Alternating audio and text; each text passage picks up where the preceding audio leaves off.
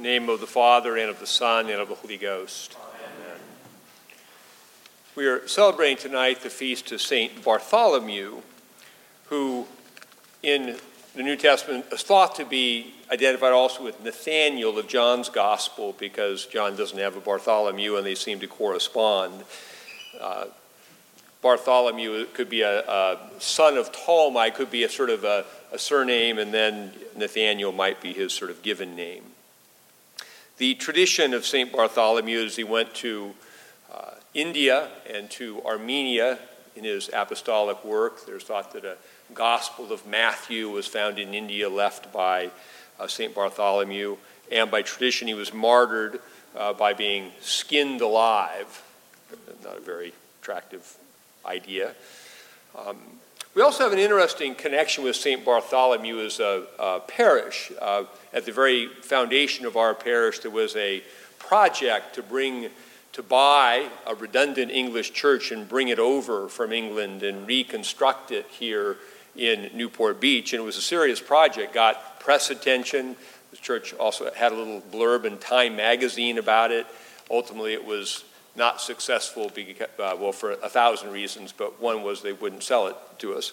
Um, but, uh, but this was St. Bartholomew in, in, in England, a church in, um, uh, the name is escaping me now. But interesting tradition about St. Bartholomew and the cult in England is that the relics of St. Bartholomew were supposedly translated to Rome at some point in time, and Canterbury got an arm. And this arm of St. Bartholomew perpetuated the cult of St. Bartholomew in England, which accounts for a number of churches dedicated to him in the country.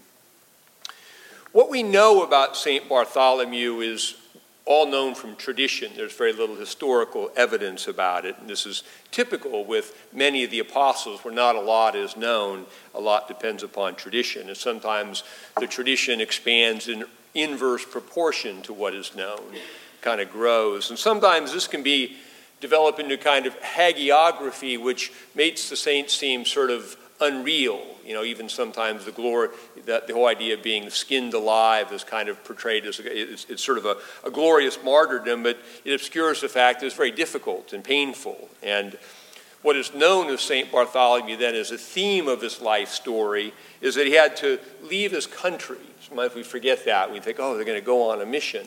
He had to leave his country forever, a country which uh, was subsequently destroyed People forget that Israel ceased to be a nation in the first century. He was sent to preach in distant lands, far away from his home country. Uh, he suffered greatly in so doing and ended up as, as, a, as a martyr. And this is the apostolic vocation. It is the vocation to leave the familiar and comfortable in order to serve others for Christ. That's the very movement that we're all called to share in. We share in this vocation. We may not be called to go to a far country to preach the gospel, but metaphorically, we're all called to leave the comfortable, leave that sort of flight from the pain and being comfortable in the world, leave the world and serve others for Christ with our gifts. This vocation, this apostolic vocation, requires humility, and this is highlighted, this call to humility is highlighted by our gospel, where there's an argument about who would be the greatest, and Jesus uh, highlights that greatness in the kingdom is achieved by serving. The one who is going to be the greatest must be the servant, so that in this values of the kingdom, if we really want to be great in the kingdom of God, we have to see how we are called to use the gifts we have been given to serve others faithfully. And as we do that, we may not always get a lot of worldly recognition. People may not always pat us on the back. There may not always be a, a plaque or a, a party. But this is the way to greatness in the kingdom of God, remembering that our Lord and apostles like Bartholomew were, from the standpoint of the world, failures. Their mission ended up with their death, but we celebrate them because this service, this faithfulness unto death, brings the crown of everlasting life.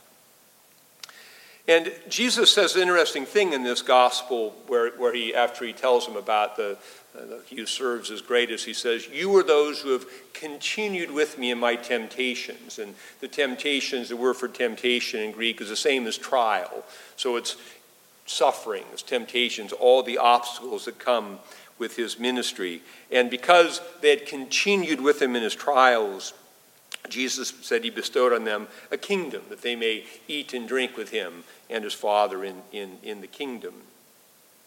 And so our vocation is not to run from discomfort, but to continue with Christ in his trials and in the trials we all share through our participation in the cross, in the hope that we also will inherit our share of the kingdom, that we will eat and drink with him in, in, the, in the heavenly kingdom.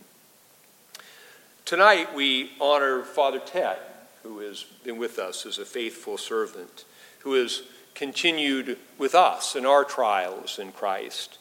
He came to us a while back and put in the time and effort to become a priest for us and served us faithfully in that capacity as a priest.